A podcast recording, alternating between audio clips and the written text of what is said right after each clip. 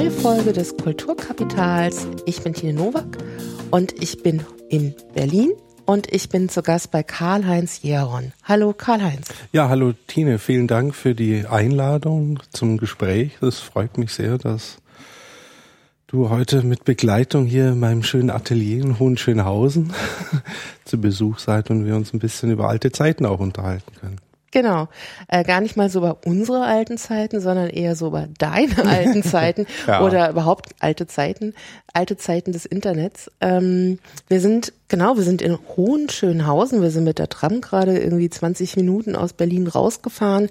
Und äh, man sieht's nicht direkt aus dem Atelier, aber äh, eigentlich schräg gegenüber ist ja auch dieses alte Gefängnis, äh, das Stasi-Gefängnis. Also und auch das Haus, in dem wir hier drin sind, das hat auch sowas von, also man, man, also so ein, so ein, so ein alter, älteres Haus äh, mit, äh, mit grünen Metalltüren, auf denen überall so Zahlen drauf sind. Das hat so eine Assoziation, als wäre das ja auch Gefängnis gewesen. Aber wo sind wir denn hier genau? Ja, es war kein Gefängnis, aber äh, das äh, steht auch in dieser äh, in diesem Sperrbezirk, den es früher gab. Also es war abgeschottet, Teil eben dieser Anlage, aber eben nicht im Gefängnis selber.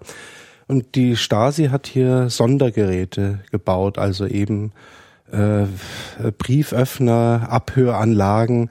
Also es ist halt, wenn man hier im Haus in manche Räume reinschaut, dann stehen da tatsächlich noch sehr, sehr, sehr obskure elektronische Apparate rum äh, die man so ohne weiteres gar nicht äh, entschlüsseln kann. Und irgendwann eben wurde dieses Gelände offensichtlich einfach von so einer Immobilienfirma eben aufgekauft äh, und äh, ja, erstaunlicherweise hat die hier das in Ateliers umgewandelt und die meisten Dinge sind noch so erhalten. Also der Boden, den man hier sieht, so der Bodenbelag äh, ist noch original. Die Türen sind, das ist alles nicht renoviert. Also man arbeitet hier eigentlich in einer Umgebung wie vor vielleicht 30 Jahren auch, ja. So. Ja, ist ganz schön hier einfach. Man hat seine Ruhe, man ist halt nicht im Hipster-Zentrum. Es ist halt auch sehr preiswert. Und äh, Künstleratelier, ähm, das heißt schon mal, ähm, lässt schon mal so einen ersten Eindruck äh, auf uns zukommen. Denn wenn ich mich hier in diesem Atelier umschaue, da sind ja auch lauter obskure Maschinen um uns herum. Das heißt, ähm, also ich würde ja immer sagen, du bist was wie Medienkünstler aber ich weiß gar nicht, wie du dich selbst, also Künstler oder Hacker oder Bastler, Mensch, was, wie würdest du dich selbst bezeichnen? Also ich würde mich selber nicht als Hacker bezeichnen, weil ich tatsächlich im, im ursprünglichen Hackersinn eben sowas gar nicht mache. Also ich, ich äh, identifiziere jetzt keine Probleme und löse die, sondern äh, eher, ich störe eher. Also ich mache eigentlich was anderes. Also meine Arbeit, ja, die greift schon Themen auf, die vielleicht problembehaftet sind, aber äh, ja, das, ich inszeniere das eher in einer absurden Weise und ich äh, bezeichne meine Maschinen auch nicht als obskur seit neuestem äh, äh, nenne ich sie hypothetische Maschinen. Das ist also eben auch aus, das kommt natürlich, weil du das sagtest, eben Medienkünstler. Das ist, also ich habe natürlich so ein so ein Software-Hintergrund auch. Ich habe viel programmiert in meinem Leben schon und äh, kenne eben da eben so ja Modelle aus der Informatik, mit denen man Sachen testen kann. Also Neumann-Maschinen, Turing-Maschinen, sowas das äh, ist mir halt geläufig und dann dachte ich halt irgendwann, ach, das ist ganz interessant. Eigentlich ich kann das ja eigentlich auch übertragen auf meine roboterartigen äh, ja, Figuren, ja, die ich dann kombiniere aus Spielzeug und was ich so finde oder einfach auch so einfach aus ja, Bastelmaterial eben aufbaue.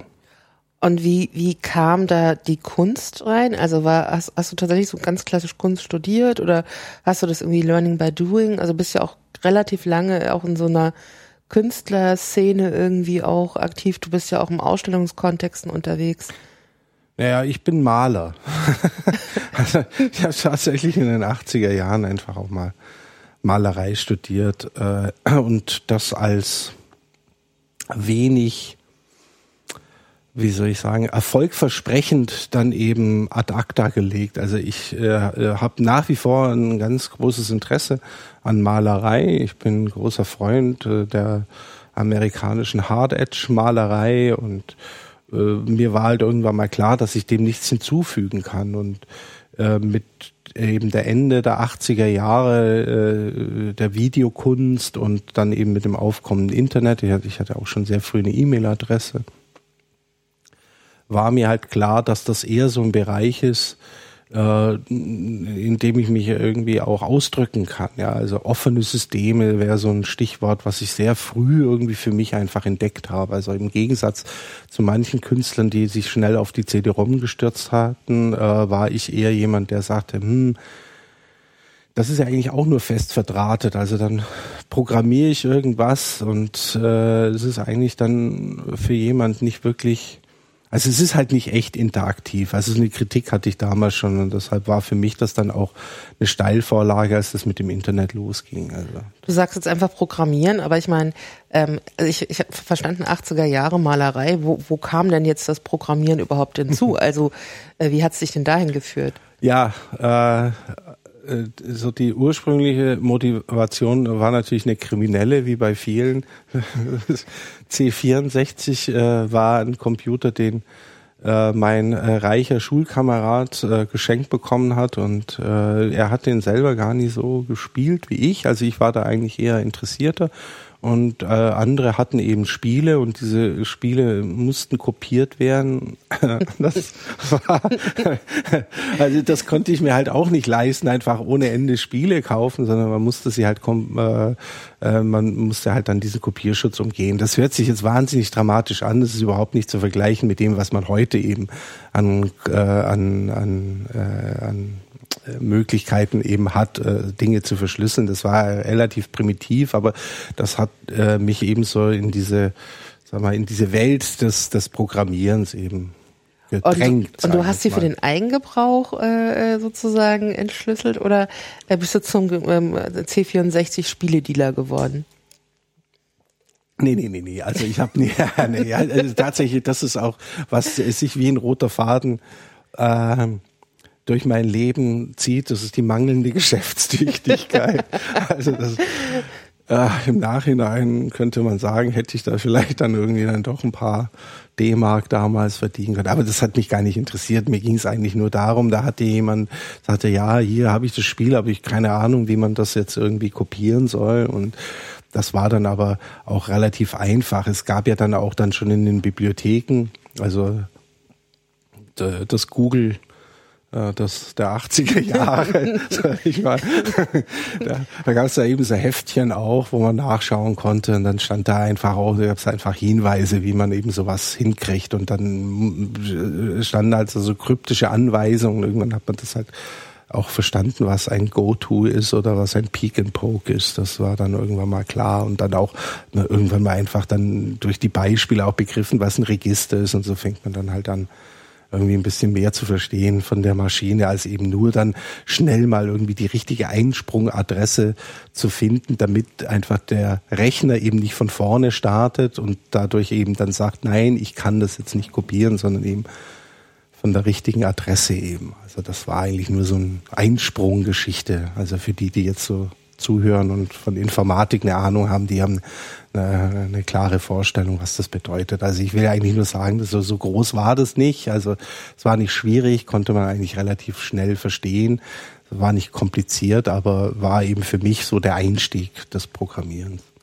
Und das hat wahrscheinlich für dich dann aber trotzdem, also weil du sozusagen das privat mitgebracht hast, äh, dann irgendwie den Einstieg, äh, das auch da sozusagen auszuloten für, weiß nicht, für Kunst, äh, für, für, für irgendwas, äh, wahrscheinlich leichter gemacht. Also also das war natürlich auch, also Ende der 80er oder die 80er waren für mich natürlich einfach so ein, so ein wie soll ich sagen, das, das war so ein Schlangenlinienkurs. Also dann äh, Malerei studiert in München und dann gefiel mir das nicht mehr. Dann bin ich zu den Wissenschaftstheoretikern rüber. Dann fand ich das ganz toll mit formalen Sprachen und ich habe mich eigentlich auch schon immer für naja, für eigentlich für logische Probleme interessiert. Also das ist, ich weiß auch nicht, woher das kommt. Das ist, das ist mir gänzlich schleierhaft, aber das fand ich relativ interessant und äh, in München gab's halt äh, eben an der philosophischen Fakultät eben den Wolfgang Stegmüller, eigentlich die Koryphäe der Wissenschaftstheoretiker damals und der hatte einfach so, ein, so eine Entourage, wo auch der Ulrich Blau war und der hat eben schöne Seminare gemacht,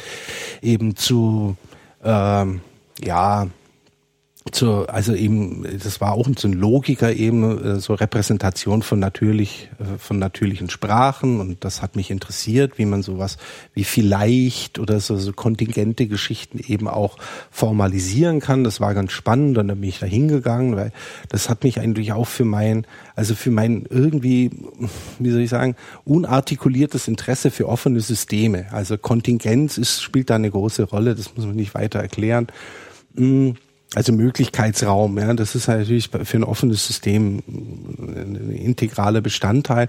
Das hat mich einfach interessiert, ohne dass ich sofort irgendwie dachte, ja, da mache ich jetzt Kunst damit, sondern es war einfach so ein, ja, so ein Interesse und der fragte halt dann irgendwann mal im Seminar, wer kann denn programmieren? Und niemand meldet sich und ich melde mich halt, ja, und sage, ja, und äh, dann äh, durfte ich da halt dann einfach auch so ein E-Mail-Account äh, dann da bekommen und äh, saß dann eben an so einem Terminal damals, so schön. Wann, so wann, war das etwa? Sind wir dann noch Ende 80er? Ja, ja, wir 90? sind jetzt noch so, jetzt sind wir gerade so 87 okay. oder sowas. Nee, Quatsch, das stimmt gar nicht. 86. Mhm. 87 bin ich schon nach Berlin, ja. Das war 86.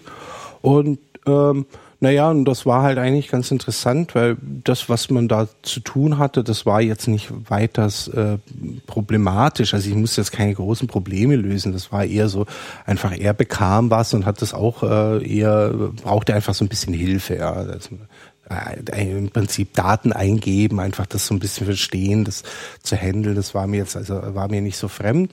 Das war ganz nett und dann habe ich halt eben das Internet eben kennengelernt, eben äh, auch dann diese ganzen Geschichten mit an IRC-Chatchern und das fand ich total super, sofort. Also, mhm. also das war Kommunikation mit Leuten irgendwo auf der Welt äh, zum Nulltarif, sag ich mal.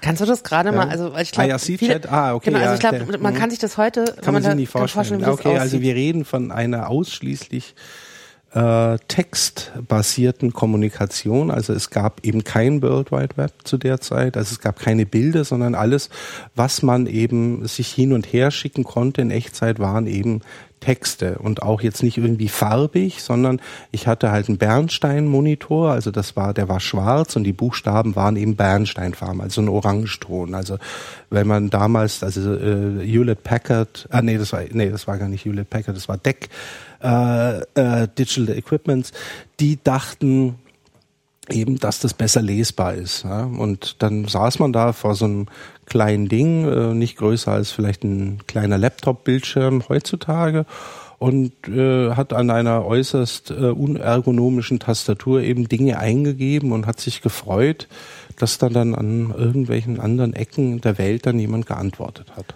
Wie hast du die Leute gefunden, die dann in den anderen Ecken? Ja, das war natürlich, saßen? Äh, das äh, war natürlich einfach durch äh, den Kontakt von Ulrich Blau eben damals eben in die USA, war, war ich natürlich erstmal durch, durch diese, naja, ähm, äh, was, durch die, die Wissenschaftstheorie war, war ich eben, hatte ich dann schon so ein Thema und dann gab's halt, dann fragte er mich, halt öfter mal, ja, setz dich da mal hin, frag mal den, äh, wie die das machen oder den Doktorand oder wie auch immer. Und dann hat man sich dann da halt verabredet und dann sagte ich, ja, ich bin der und ich arbeite und ich soll hier mal irgendwie das mal abfragen und sagen, ne, irgendwelches Dinge, ja. Und eben dann auch Goffer war da ja auch, also sozusagen die, die, die Hypertext-Version eben auch noch ohne Bild, aber vor World Wide Web, also Hyperlinks gab es da ja natürlich dann auch schon, also umständliche Navigation. So Dinge habe ich einfach, also Informationssysteme habe ich einfach dann relativ äh, früh kennengelernt, aber dann eigentlich keine Idee gehabt, das äh, für, für Kunst zu nutzen. Das ging eigentlich erst los, als ich dann eben 87 im Herbst nach Berlin bin und äh, in Berlin gab es einfach durch diese Besonderheit der Telekommunikation eine unglaublich große Mailbox-Szene. Also man konnte in Berlin zum Ortsgesprächstarif damals, ich weiß gar nicht, was war es, 21 Pfennig oder irgendwie sowas, konnte man im Prinzip eine Standleitung unterhalten, wenn man nicht aufgelegt hat. Also es gab keinen Zeittakt. Also wenn ich angerufen habe, hätte ich irgendwie also nicht auflege, hätte ich irgendwie jahrelang sprechen können. Mhm. Äh, wahrscheinlich hätten sie irgendwann mal äh, aufgelegt, aber oder die die die die Gegenstände. Aber so theoretisch war das so. Und in, insofern gab es hier halt einfach ganz viele Modem-Leute und irgendwie habe ich die auch dann mal kennengelernt. Vielleicht vielleicht ja. nochmal ganz. Entschuldigung. Ja. Ich muss mal so ja. unterbrechen einfach, so, weil ich glaube ich ganz immer ganz gut finde, wenn man ein Gefühl ja. für so eine Zeit bekommt und eine Stadt. Also wie Berlin 87, also zwei Jahre vor Mauerfall. Mhm Kannst du noch mal ganz kurz sagen, was, was, was das hier so eine, was, wie war, wie war das hier so zu leben? Was war das für eine Stadt? Und ich glaube, es gibt ganz viele Leute, die wissen nicht mehr genau, was Mailbox bedeutet.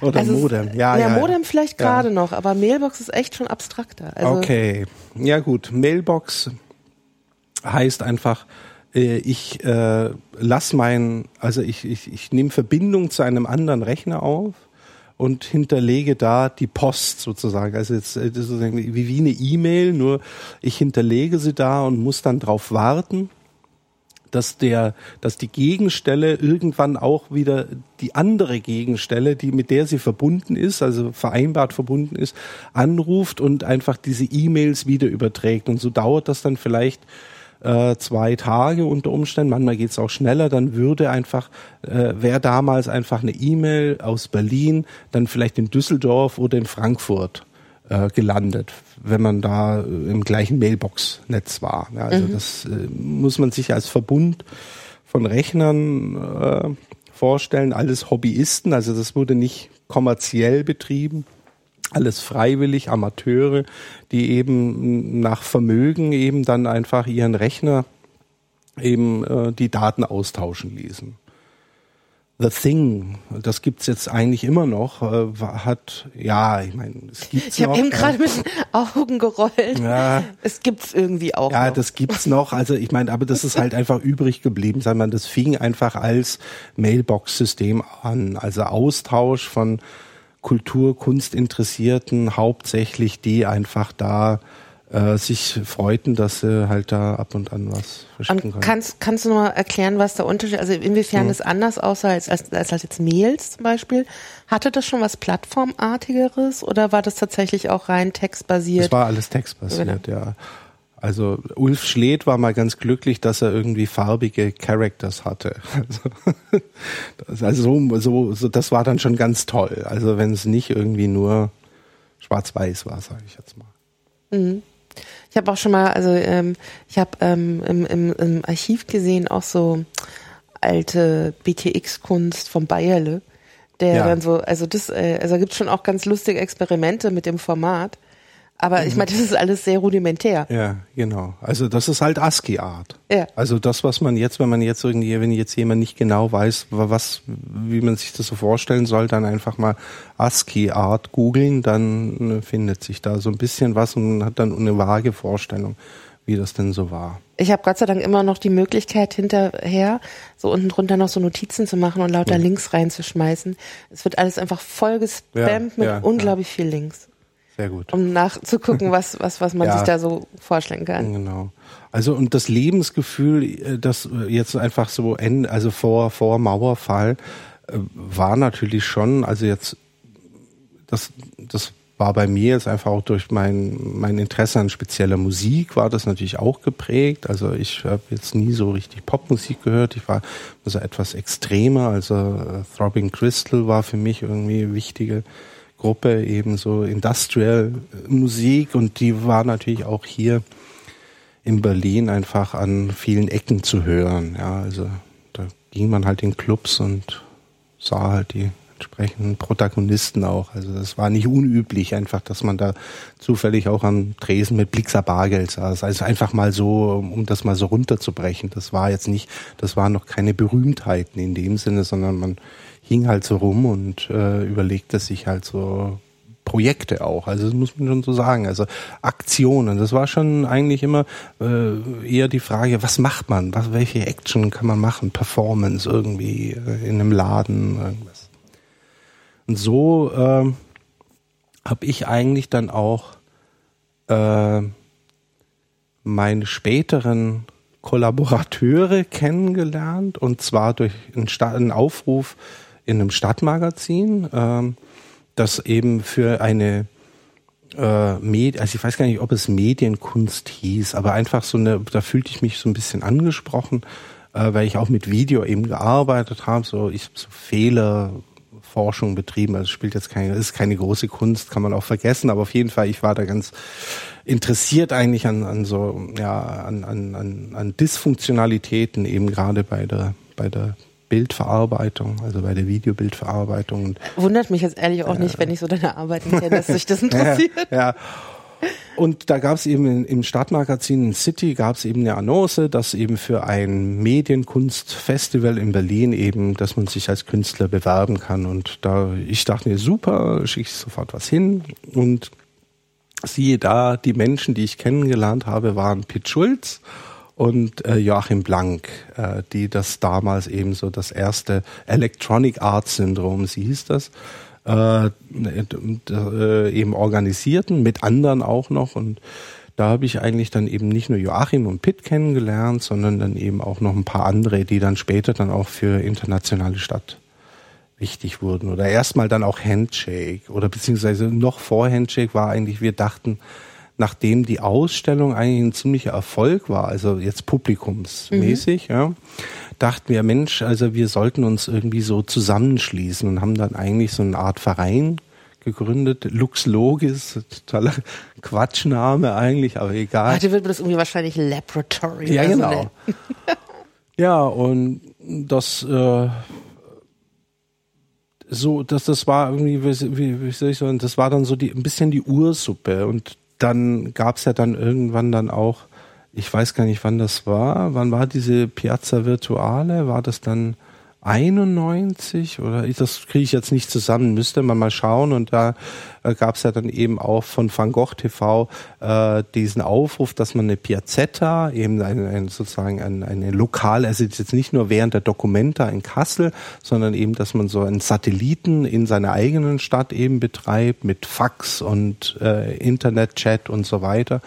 Und da habe ich eben dann Armin Hase und eben Thomas Kaulmann eben auch kennengelernt. So hat sich das dann einfach so äh, ergeben, sage ich mal. Ja. Das heißt, es war dann sozusagen auch schon so ein Netzwerk von Leuten, die ein ähnliches Interesse an genau. Technik und neuen Technologien ja. und wenn ja. ich das so richtig raushöre, auch in so Austauschformen insbesondere genau. hatten. Ja, also Kommunikation war wirklich, also das war so das, also das hört sich jetzt so blöd an, aber äh, so echte Kommunikation, das war schon unser Interesse. Also das die, die äh, da ähm, sich für interessierten, die kamen auch aus so einem weitestgehend aus so einem Kultur, die hatten so einen Kulturhintergrund, jetzt bis auf Tomax, der einfach wirklich der Informatiker war, aber sonst Armin, Fotograf, äh, Joachim, Fotografie, äh, äh, ich mit meiner Malereigeschichte und so andere kamen eben auch da eben eher aus so, so, so einem künstlerischen Umfeld. Ja, und wir, was uns äh,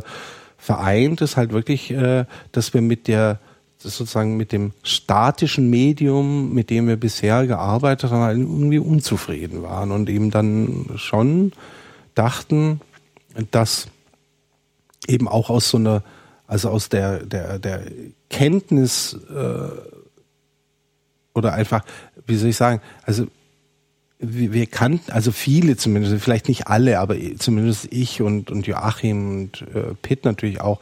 Also wir waren natürlich auch äh, äh, stark an Konzeptkunst interessiert, also an Institutionskritik, also Kritik überhaupt und eben auch so eine ideenbasierte Kunst und äh, das, das war eben so der Humus, sag ich mal. Und wenn da jetzt dann einfach nochmal äh, so ein Interesse an Kommunikation dazu kommt, dann hat man eigentlich relativ schnell das Setting, was äh, letztlich dann diese anderen Projekte, die dann relativ schnell entstanden sind, eben ermöglicht hat, würde ich sagen. Wir sind jetzt so Anfang der 90er ja. und ihr, ihr wart Ende 20, Anfang 30. Also wie kann man sich das so vorstellen? Also was sind das für Typen, die da so zusammenhängen? Und was sind das für nur Typen? Also weiße Männer. ja, weiße Männer. Weiße Männer. Die im Internet äh, spielen. Ja, und Barbara Aselmeier. okay, die Exotin. Ja, also kann man wirklich so sagen. Ich meine, gut, das äh, gab dann später auch dann 94 äh, Künstlerin, war dann Eva Grubinger, spielte dann auch nochmal eine Rolle. Also jetzt mal um nochmal Frauen auch zu nennen. Äh, dann hat äh, äh, ab 95 Wally Georgievich, die jetzt irgendwie mit iRights auch beschäftigt ist, die kam dann zur internationalen Stadt, also dem Internetprojekt, wo ich vielleicht dann auch gleich nochmal was dazu sage. Ja, ich, ich bin hier übrigens äh, zu, zu Karl-Heinz auch gekommen und gesagt, ich habe total Interesse an der internationalen Stadt. Ich habe letztes Jahr ein Schulbuch geschrieben und hatte das Kapitel Netzkunst und ich fand es total schwierig, mich da zu orientieren, weil ich finde, der Stand der Literatur ist irgendwie nicht so, dass, dass, dass man willkommen begrüßt wird, wenn man dort reinforscht. Also und äh, erklär mir das mal. Ja. Und das will ich auch gerne nochmal erklärt bekommen. Ja. Aber da kommen wir, glaube ja, ich, auch noch kommen hinzu. Wir relativ schnell. Ja. Also ich habe das jetzt einfach so mal so ein bisschen versucht, äh, einfach so zu skizzieren, einfach, äh, dass es eben nicht nur so eine kleine Berliner Geschichte war, sondern einfach, dass das Berlin eben durch diese Mailbox-Szene und eben die Kommunikationswilligkeit, ich meine, das war die Inselstadt, das muss man einfach sehen, das war die Mauer drumherum.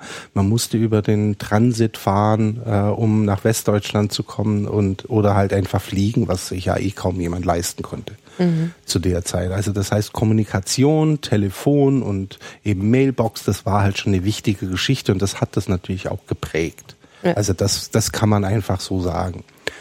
Und ja, und wenn man eben also mit einem künstlerischen Interesse an solche ja, an so eine Infrastruktur kommt, dann ist einfach dann das Kommunikationsexperiment nicht weit. Ja, ja. also das haben wir dann eben auch dann schon versucht eben ja auch so zu thematisieren. Also wie da kommuniziert wird, eben in so einem Netz zu der Zeit. Also ich habe ja vorhin schon gesagt, der IRC, also der Internet Relay Chat, also textbasiert, man sitzt da. Äh, eine Zeit lang waren so Chat-Systeme auch noch eher in Mode. Mittlerweile ist es ja eher so eine One-to-One-Geschichte, die man vielleicht das Messaging bei Facebook oder äh, der Google, ja, der, der Google Chat oder so, aber das ist, sind, sind selten einfach äh, also das benutzt, glaube ich, kaum mehr jemand, um dann mit einer größeren Gruppe zu kommunizieren. Also, ah, das würde ich bezweifeln. Also, ja, also diese Gruppenchats sind schon auch ein Thema. Aber jetzt, aber jetzt so was wäre es da dann zum Beispiel? Eine, also äh, äh, ich ja. bin ja Medienpädagogin. Ja, genau. Deshalb frage ich jetzt auch mal, genau, damit ich auch mal was lerne. Also die Jugend die benutzt ja, ja. durchaus WhatsApp und äh, das ist klar äh, eins zu eins, aber ja. da gibt's auch ganz, ganz viele so Gruppenfunktionen, wo die sich in der Gruppe ganz stark austauschen. Also wo es um die, die Kommunikation der Clique mhm. geht. Ja. Aber es geht schon oft um so geschlossene Peergruppen genau, das und nicht so ein offenes, genau. jeder redet hier Richtig. mit jedem. Also das ist nicht, also das wollte ich eben sagen. Genau. Also ich kenne das auch vom meinem Sohn, der ist 15, ja. äh, der, der ist also äh, äh, Skyper, sage ich jetzt mal, von ja. hauptberuflich. Und äh, das ist jetzt, wenn die einfach so eine, so eine Konferenz, die tägliche Konferenz, die wird einfach nicht äh, durch andere Fremde bereichert, sondern das sind, es ist immer die gleiche Gruppe, mehr oder weniger. Es kommt vielleicht mal jemand dazu oder so, aber bei uns war das ja wirklich so, wenn man eben da so ein Channel, der vergleichbar ist, eben mit so einem Konferenzraum, sage ich jetzt einfach mal so salopp, damit man sich das vorstellen kann dann äh, war das so offen, da tauchte dann einfach irgendjemand auf aus, sag ich mal, einfach aus Brasilien oder aus Kanada oder aus USA oder aus Frankreich, ja, und sagte, aha, ihr habt dieses oder jenes Topic, da weiß ich auch was dazu und hi, ich bin so und so. Also das ging eigentlich äh, relativ niederschwellig. Also das war nicht so, dass man sich dann gewundert hat, sondern es war eher so, ach, da äh, taucht jetzt einer aus, äh, was weiß ich, äh, von überm Teich auf und hat sich gefreut. Also das war eher so die Situation. Also. Und man hat sich über Themen gefunden? Ja, über Themen. Also das war, also so ein Channel kriegt ja immer so, oder zu der Zeit gibt's äh, IRC gibt's immer noch. Mhm. Ja, also kann man auch googeln, findet da äh, Servus äh, unterhält einfach auch immer noch. Also Servus AT, eines der letzten äh, freien Internetprojekte, Plattform, wenn man so will, unterhält einen IRC-Server und da kann man sich eben mal so anmelden, einloggen und dann ein Thema setzen oder sich einfach schauen, die, die, die Channels eben mal so auflisten lassen. Dann sieht man, aha, dieses oder jenes äh, Thema interessiert mich und dann sage ich Join Channel XY und dann bin ich da drin und sage, hallo, ich bin der Karl-Heinz und äh, was macht ihr denn hier? Ja, so, so einfach geht es und ging das auch früher und wir hatten dann halt ja, so also natürlich schon immer dann so äh, medienkritische Geschichten und dann sind natürlich dann auch heute äh, würde man sagen die üblichen Verdächtigen aufgetaucht. Ja, so hat man natürlich dann Gerd Loving kennengelernt oder äh, irgendwie andere, ich weiß gar nicht wer wer da. Heath Bunting zum Beispiel. Heath Bunting habe ich auch ganz früh eben über so eine Geschichte kennengelernt. Also Heath Bunting, der der alte äh, Netzkunst äh, Senior, wenn man so will, ja. Also das sind sicher noch oder oder auch äh, ja Josephine Bosma zum Beispiel auch relativ früh kennengelernt einfach über sowas.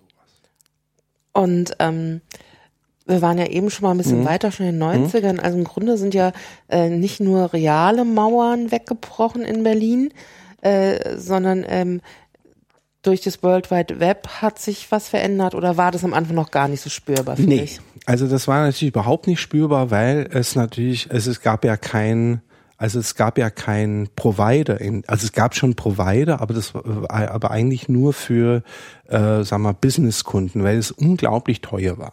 Also es gab äh, äh, die Detecon, äh, die Telekom hat ja gar keine Privat Zugänge zum Internet zu der Zeit angeboten. Das war ja erst Mitte der 90er. Ab 95 haben die angefangen, ihr textbasiertes BTX-System umzubauen in ein Zugangssystem zum Internet. Ja, das also das dann T-Online, wie es jetzt immer noch heißt. Ja, das war ja damals der Fall. Ähm, dann es gab halt diese kleine Firma Contributed Software, die eben solche Firmenzugänge äh, bereitstellte, hat einen kleinen Server in der Gräfestraße und da war eben Tomax eben einer der Mitbetreiber. Und die haben sich irgendwie zerstritten, ging auseinander und dann war diese Infrastruktur halt, die, die, die stand so rum und die haben wir damals, also neben unseren Uni-Accounts, die wir hatten, haben wir das auch schon angefangen zu nutzen, weil man bei denen einfach, äh, einfach äh, problemlos eben Platz auf dem Webserver bekam. Das sind mhm. jetzt alles völlig unvorstellbare Probleme, aber man kann einfach äh, es war nicht so einfach, also dass man wie jetzt einfach gehe ich zu Tumblr und dann habe ich einen Blog. Ja, also das ist, äh, war einfach nicht der Fall. Das war eher komplizierter und die haben sich halt äh, und wir hatten da schon dieses Projekt, muss ich noch dazu sagen, das hieß Handshake. Also das angedeutet, diese Kommunikationsexperimente, das war so ein bisschen Handshakes, zeigt das ja auch schon, also so Kommunikationsanspruch. Das war äh, eben Joachim Blank, Barbara Aselmeier, äh, äh, Armin Hase und ich. Also zu viert haben wir das eben so gemacht über zwei Jahre und wurden da auch schön eingeladen, waren dann einfach schon bei der Ars und äh, in, in, beim European Media Arts Fest und so weiter. Die haben sich alle immer gefreut, dass wir da kamen und so was ganz Modernes eben da machten. Ja, und für das Publikum war das auch sehr, sehr erstaunlich, weil die äh, teilweise wirklich das erste Mal eben überhaupt mit, mit sowas konfrontiert waren. Was ja. habt ihr da vorgeführt? Also was naja, hat das Publikum da zu ja, sehen bekommen? Also zum einen haben wir halt einfach unsere, äh, unser, äh, also wie, wie soll ich sagen, mh, mm, also wir hatten einfach diese Erfahrung schon mit den Chatsystemen und konnten einfach das ganz gut moderieren, sage ich mal. Einfach eine interessante, einen interessanten Channel gestalten. Und das andere, was wir halt gemacht haben, waren immer auch diese Austauschgeschichten. Eigentlich so ein klassisches Mail-Art-Projekt du schickst mir deins, ich schick dir meins so und dann packen wir das zusammen und vermischen das und haben mal versucht, auch einen Rorschach-Test zu machen. Also man konnte sich das downloaden und dann sollten die Leute das äh, so verändern, dass man halt äh, sieht, was sie da drin erkannt haben und dann wurde das dann wieder hin und her geschickt und präsentiert eben so äh, als Download. Also so Goffer haben wir da halt benutzt, also textbasiert mhm. und FTP eben auch. Und dann war äh, eben der also die FU in Berlin, die Freie Universität, die hatte den ersten Webserver, den zweiten Webserver hatte eben Contributed Software und da konnten wir dann schon was machen. Das heißt, wir waren auch äh, deutschlandweit äh, unter den ersten zehn Plätzen oder so, also was überhaupt einfach so ein Webserver angeht. Den haben wir damals nicht selber jetzt betrieben, das war natürlich Tomax, aber wir haben ja schön Inhalte da eben dazu äh, ja dazugefügt. Also zum Beispiel eben auch ein Projekt. Wir waren eingeladen in einer ehemaligen russischen Kaserne, die eben durch das Bundesliegenschaftsamt eben hermetisch abgeschlossen war, durfte man nicht einfach so rauf. Nur eben wir als Künstler waren dann, durften da ein Projekt machen, haben da eine Woche lang gelebt und das, das Gelände erkundet sozusagen, was findet man für Artefakte, äh, so eine Spurensuche und diese Spurensuche eben dann eben in Form von einer interaktiven Karte eben damals schon 94 äh, eben online gebracht. Also das, das ist so, also klassisches Informationssystem eben so genutzt, aber halt eben jetzt nicht mit Inhalten zu, zum Genom oder zu irgendwelchen physikalischen Feldern, sondern eben ja so künstlerische ja, unter ja äh, und abgesehen von, von, von so Momenten, wo ihr eingeladen seid, um diese Projekte zu präsentieren, mhm. also im Publikum oder im Ausstellungskontext mhm. zu pro, pro, präsentieren, mhm. wer hat es denn quasi im Web gesehen, gefunden? Also wie, wie seid ihr, war es überhaupt möglich? Da äh, hattet ihr Besucher oder hattet ihr Beobachter? Oder war das doch sehr vereinzelt? Also das war natürlich, äh, also ich ich habe jetzt keine Statistiken mehr im Kopf, aber das war natürlich äh, unbedeutend. Also das ganz klar, also dass die Kontakte, äh, die wir da hatten, waren eher schon vergleichbar mit denen, dass man halt äh, abends ausgeht und Leute kennenlernt, wenn man in den Club geht. Mhm. Also das ist schon so, das muss man schon klar sehen. Das war aber trotzdem dadurch, dass es halt äh, eben Personen waren, die, wie sagten wir das immer so, die aus nicht technischen Erwägungen von irgendwo aus der Welt sich dann mit uns irgendwie zu einem, äh, zu, zu so einem ja, Chat eben äh, einfanden. Mhm. Das, das fanden wir halt tausendmal interessanter als irgendwie äh, ausgehen und äh, also ich meine, wir sind natürlich auch ausgegangen. Ich meine, so klar, also ich will jetzt nicht sagen, dass wir jetzt nur die Nerd, Nerds waren, die da im Keller saßen, aber das hatte einfach einen unglaublichen, das war großartig. Also selbst wenn das nur äh, fünf Kontakte im Monat waren, das war absolut fantastisch. Ja. Aber ich meine, äh, es bevölkerte, bevölkerte, bevölkerte sich ja irgendwie mit der Zeit.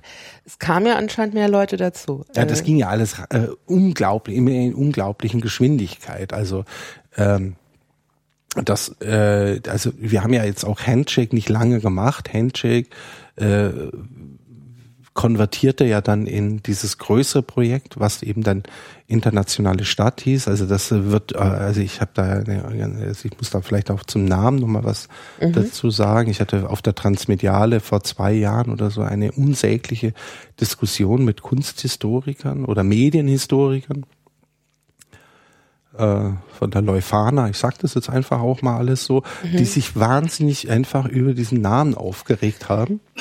Entschuldigung und äh, ihnen nicht klar zu machen war, dass die Stadtmetapher einfach eine Krücke war für die Leute, die einfach überhaupt keine Ahnung hatten. Also die sich nicht irgendwie, äh, also äh, die, die sich nicht vorstellen konnten, was ist das? Und wir sagten halt, naja gut, wir nehmen einfach äh, bestimmte Funkt soziale Funktionen, die man halt in einer urbanen Situation halt findet, wie eben Kommunikation, Austausch, irgendwie vielleicht auch Werbung oder Geschäfte machen. Also das haben wir schon so auch gedacht und äh, fügen das einfach in, äh, basteln daraus ein, ein virtuelles System, eine Plattform. Ja, also dieser Plattformgedanke, den hatten wir ja und das, das äh, und international war das natürlich, weil wir dachten, wir wollen ja hier nicht so eine kleine piefige Stadt hier basteln, ja, sondern für uns war das immer ganz klar ähm, ein, ein, ein, ein, ja, ein Kommunikationsprojekt, was auch viel mehr Leute, also von irgendwelchen, aus irgendwelchen Kulturräumen eben auch äh, inkludieren können sollte, sage ich jetzt mal. Das ist uns natürlich auch nicht hundertprozentig gelungen. Das will ich jetzt gar nicht so groß rausstellen, aber zumindest hatten wir den Anspruch. Wir, manchmal funktioniert das auch, aber äh, das war eher so, wir, wir haben über Berlin halt rausgeguckt. Ja. Was sah man denn, wenn man ähm, auf diese internationale Stadt äh, im World Wide Web zufälligerweise gestoßen ist? Ja. Also es war der Knochen. Wir haben also die erste, das erste Design ganz furchtbar. Also ähm, Designer äh, würden die Hände über dem Kopf zusammenschlagen. Der Knochen, so nannten wir es, das war im Prinzip so eine Anmutung eines Atomiums. Also die einzelnen Kugeln repräsentierten dann solche äh, Einstiegspunkte äh, für äh, User, äh, äh, Kultur, Musik, äh, also wie man das eigentlich auch so von jetzt von von von Yahoo oder so erwarten würde oder erwarten kann. Sowas hatten und News natürlich, sowas hatten wir eben schon auch, Groups. Und das Interessante war halt, dass diese Funktionen, die sich dahinter verbergen, eben aufgrund unseres Interesse an Kommunikation und Partizipation eben, es waren keine statischen Seiten, sondern es war halt höchst dynamisch. Also ich sagte damals immer, jetzt klappern wieder die Perl-Skripte. Ja, also das war also alles musste dynamisch sein und man musste halt immer alles auch online ändern können und äh, Nachrichten hinterlegen und auch kommentieren. Ja, das war wirklich schon so was, was man vielleicht jetzt halt in einer perfekten äh, Form eben bei sozialen Medien findet. Aber die Idee hatten wir einfach. Ja. Aber quasi die internationale Stadt Berlin war sowas wie ein vorsinnflutliches soziales Netzwerk. Genau. So, so kann man das sehen. Ja, genau. Wo mitten im Schwerpunkt, also wenn jetzt Mark Zuckerberg äh, so die das, das Mädchen anmachen äh, in der in der Uni irgendwie als äh, wichtigstes äh, Ziel irgendwie für sein System hatte, dann war das bei uns halt einfach Kunst und Kultur und Musik. Das kann, oder so kann man das sehen. Und ich verstehe ja auch, dass ihr sozusagen da so rumgelungert habt genau. und euch ausgetauscht habt. Aber wie habt ihr das geschafft oder warum haben sich Leute angezogen gefühlt, auch da zu sein? Ja, weil das dann kam einfach nochmal was ganz Wichtiges dazu. Das, das habe ich vergessen, das hatte ich schon so angesetzt äh, mit dieser Firma, die wir im Prinzip äh, dann gekauft haben. Also es, es war jetzt nicht teuer und wir durften dann das auch abzahlen. Also man musste jetzt nicht irgendwie der Zack irgendwie äh, 20.000 D-Mark oder so hinlegen, sondern die waren froh, dass das jemand übernommen hat und dass sie da wenigstens irgendwie über die Zeit ein bisschen Geld bekam.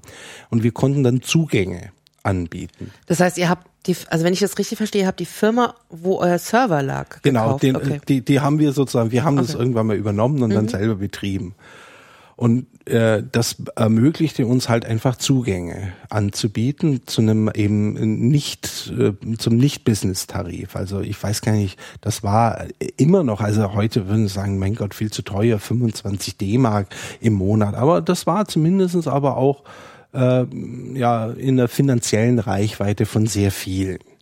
Und das war 95, 94, 93? Ja, wir, also IS hat äh, Ende 93 haben wir den Plan, also haben wir angefangen umzusetzen und 94 war der Start. Okay. Und dazu kam dann also IS, internationale Stadt. Ich kürze es schon immer ab. Weil ist heute ein bisschen schwierig. Schwierig geworden mit dem Akronym, ich weiß. äh, äh, äh, ja, vielleicht gibt's da sogar noch Ähnlichkeiten.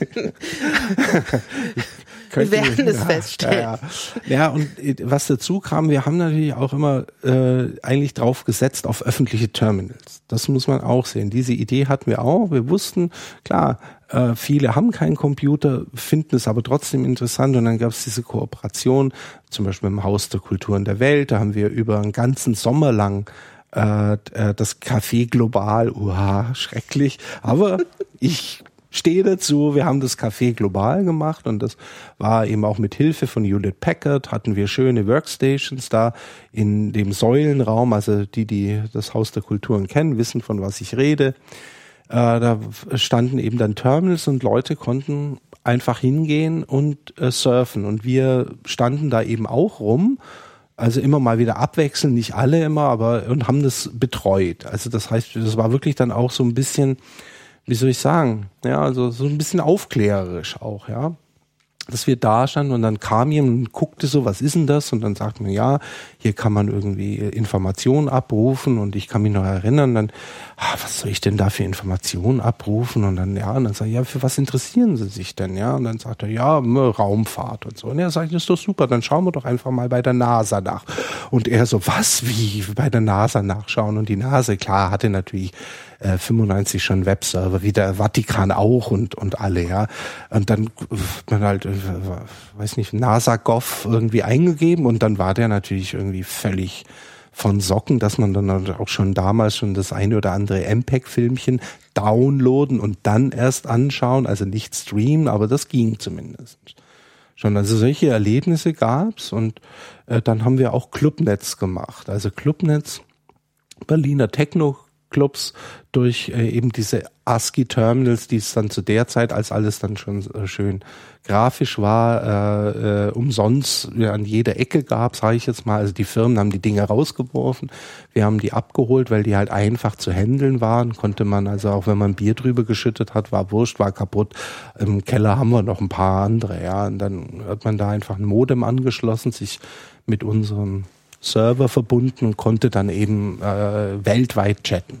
Ja, das war, und dann hatten wir eben Clubnetz war dann von uns eben schon so auch ein betreuter Channel eben auch, ja, dann, in dem es halt die Clubnetz-Charts gab, es gab irgendwie Bots, also sogenannte äh, Softwareautomaten, die, die sich dann da auch immer wieder manchmal intelligent, manchmal nicht so intelligent in die Kommunikation eingemischt hatten und sich Leute ein bisschen verwirrt oder aber oder auch Service äh, geleistet haben. Also ich weiß, also mein mein Bot äh, Elektra, der war relativ beliebt auch. Also Elektra mochten sehr viele. Hat sich etwas dezent verhalten, also nicht immer nur sofort losgequatscht und konnte eben auch so ein paar Dinge machen. Also was ist zum Beispiel, wer äh, äh, wer legt gerade im Elektro auf? Oder die wusste halt einfach durch sozusagen die Leute, die da anwesend waren im Club und äh, bestimmte Kommandos kannten, konnten die einfach dann sozusagen den den Automat eben mit äh, äh, aktueller Information bestückt. Du musst es, glaube ich, nochmal versuchen, ja. äh, visuell zu beschreiben. Oh. Also was, wie sah Elektra aus? Wie wurde mir Text. irgendwas beschrieben? Alles, also wir sind wieder. Wir sind absolut, also das war parallel zum mhm. World Wide Web gab es eben halt trotzdem diese ASCII-Terminals, weil die halt im Club gut funktioniert hatten. Also da, weil äh, einfach das Interface so primitiv ist. Also man muss nicht irgendwie erst mit der Maus irgendwo hinklicken und Menü irgendwas machen, sondern man hat sich hinstellen können und einfach, man sah, aha, da passiert was auf dem Schirm, weil man sah ja die Kommunikation der anderen und hat dann einfach Hallo eingetippt und stellt man fest, oh, da reagieren welche drauf. Wer bist du denn? Ja, und dann schreibt er einfach rein, so wie im, also wie in der Schreibmaschine. Ich bin Karl-Heinz und äh, sitze hier im WMF und find's voll super. Ja. Und äh, war das dann auch eher so eine Faszination, dass überhaupt was antwortet? Oder gab es dann auch so, ey, gehen wir nachher dann in, was ist ich, äh, noch woanders hin? Also hatte ja, das dann tatsächlich auch so was Produktives? Quasi? Also das gab's alles. Also mhm. das, das war, also die, und ich, ich hab, also die waren so beliebt auch, diese Terminals, dass äh, wir immer freien Eintritt in alle Clubs hatten. also die, die, ein Terminal stand im E-Werk, im Bugalo, in all diesen Techno-Clubs stand bestimmt ein Jahr lang, bis dann Marlboro diese Geschichte dann irgendwie übernommen hat und den Marlboro-Chat etabliert hat. Ja, mit so schicken Designer äh, Stehlen einfach sah natürlich dann irgendwie besser aus als unser äh, rumpeliges. Aber auch ein bisschen lahm ein bisschen lahm. Mhm. Es hat sich auch nicht, äh, hat sich auch nicht lang gehalten. Ich meine, aber das war, also einfach, ich wollte das nur damit sagen, also das war ganz klar, dass das eine positive Geschichte ist, dass das einfach genutzt wird. Also klar haben da Leute alles Mögliche, die haben geflirtet, die haben sich über alles Mögliche unterhalten, ja. Und das hat ja funktioniert, also Kommunikation, Austausch, dieses spielerische.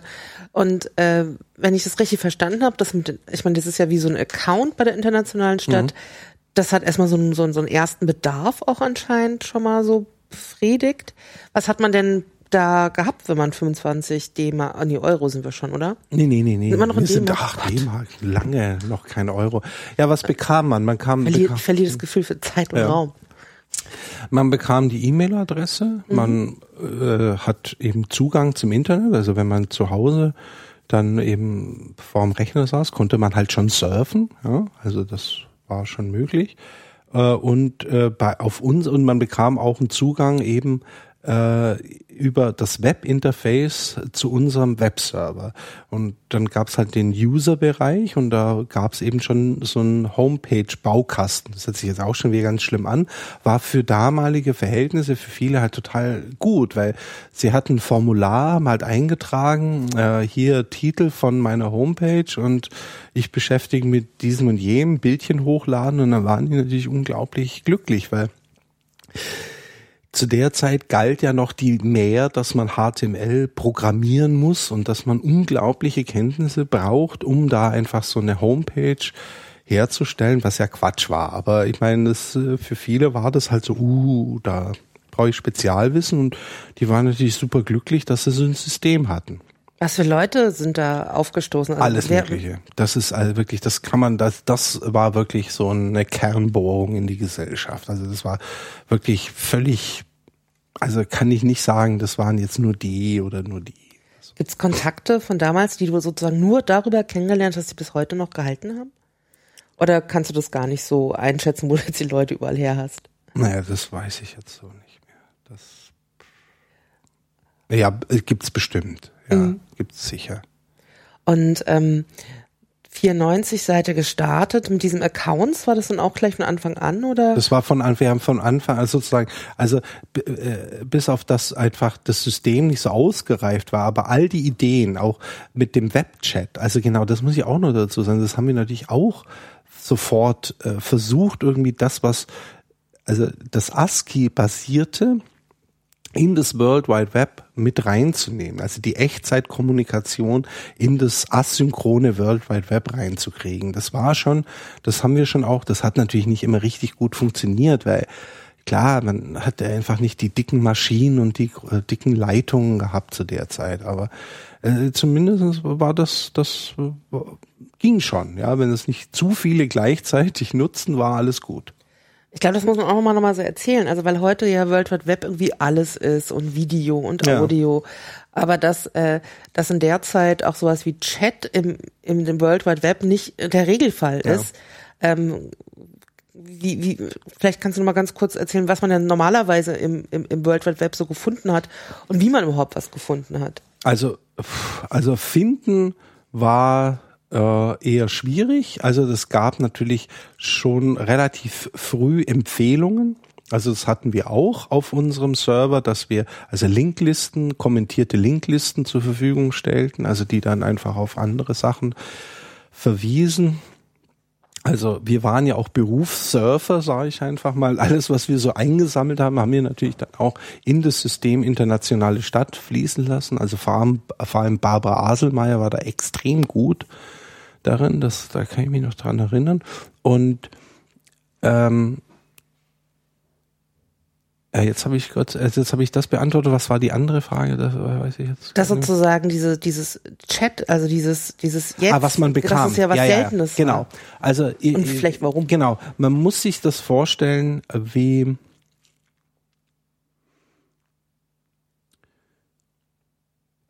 Tja, also momentan, also es gibt ja fast keine Website mehr, die keine Interaktionspotenzial, äh, hat. Ja, also und man muss sich jetzt vorstellen, äh, äh, muss sich das vorstellen, wie, sag ich mal, mh, äh, ja, wie, wie oft wie, wie so ein Bilderbuch oder ja mit ein bisschen Text. Also man klickte halt einfach immer nur weiter, weiter und hat sich das angeschaut und sch- äh, sich schon gefreut.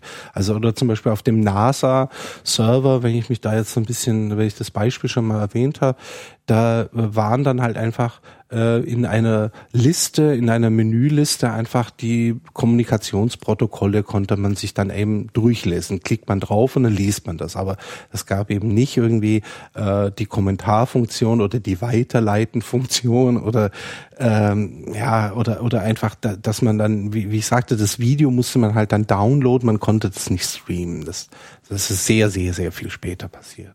Eigentlich mit der Integration von Flash, also nicht Flash, äh, QuickTime.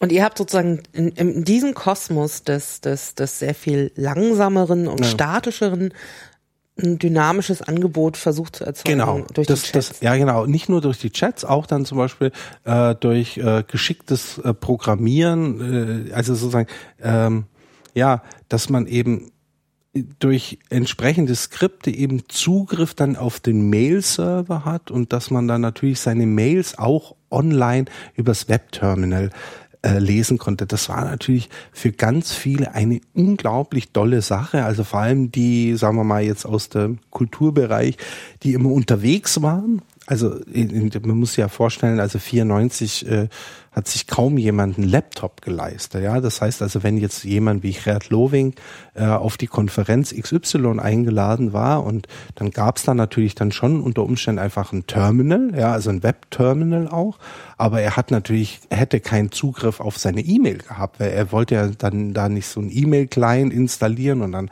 alle E-Mails dann offline, also das macht man ja nicht auf einem fremden Rechner. Und durch unser System konnte er halt dann einfach seinen E-Mail-Server halt eingeben und seinen seinen, Usernamen und Passwort und hat dann schön irgendwie dann die Liste bekommen. Das war natürlich jetzt auch nicht so super komfortabel, wie das jetzt bei Google Mail ist, aber ich würde sagen, die Richtung war ganz klar. Wie viel, wie viele Leute hattet ihr äh, 95, 96? Also äh, Zugänge hatten wir nicht so wahnsinnig viele. Also wir hatten also 30 ISDN.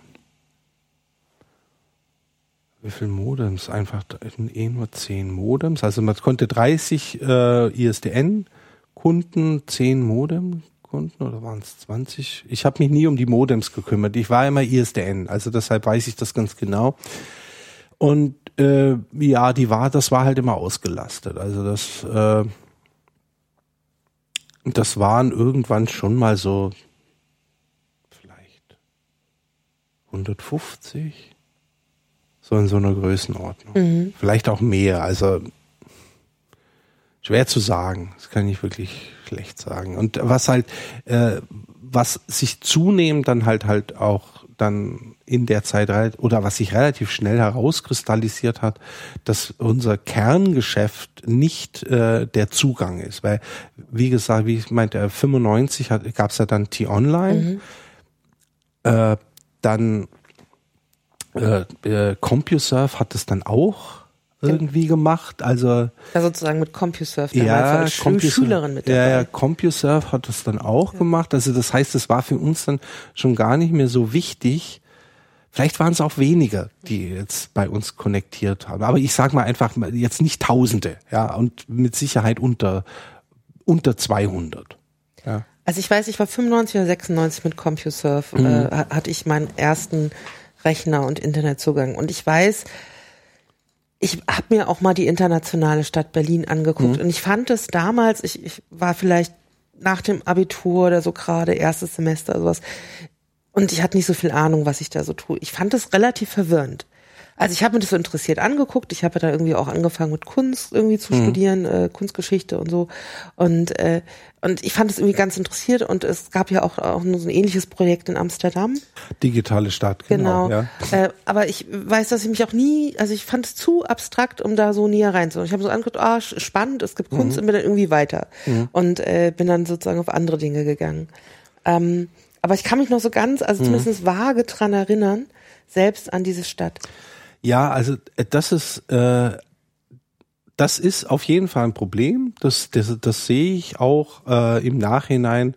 Und teilweise habe ich das auch damals schon ansatzweise gesehen. Das ist, man kann das als Featureitis bezeichnen, dass, dass es einfach äh, viel zu viel äh, Konfigurationsmöglichkeiten gab teilweise. Man musste viel zu viel Dinge tun, um überhaupt, also oder man äh, das Angebot war so. Also man sagt, du kannst im Prinzip alles konfigurieren, aber man hatte immer den Eindruck, ich muss das machen. Es ist, war einfach auch so überkomplex. Also ich habe ja. einfach gar nicht einschätzen können, wenn ich von außen was, was ist das überhaupt? Ja.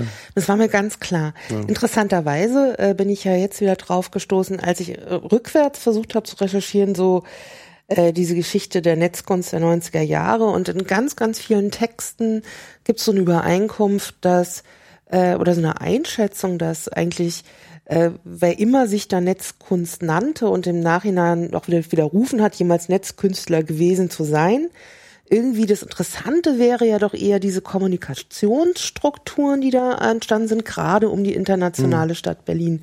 Und ich könnte ja genauso gut sagen, ihr wart ja eigentlich nichts anderes als ein Social Network. Ja. Aber trotzdem werdet ihr ja immer ganz stark, also entweder wegen der Infrastruktur oder wegen eurer Biografien oder wegen der Leute, die da drauf sind, als Netzkunstprojekt gefasst. Wie, wie würdest du das sehen oder wie, wie, wie lebst du mit dieser Einschätzung dessen, was so mit der Zeit draus, draus wird, so auch mit dem Blick zurück?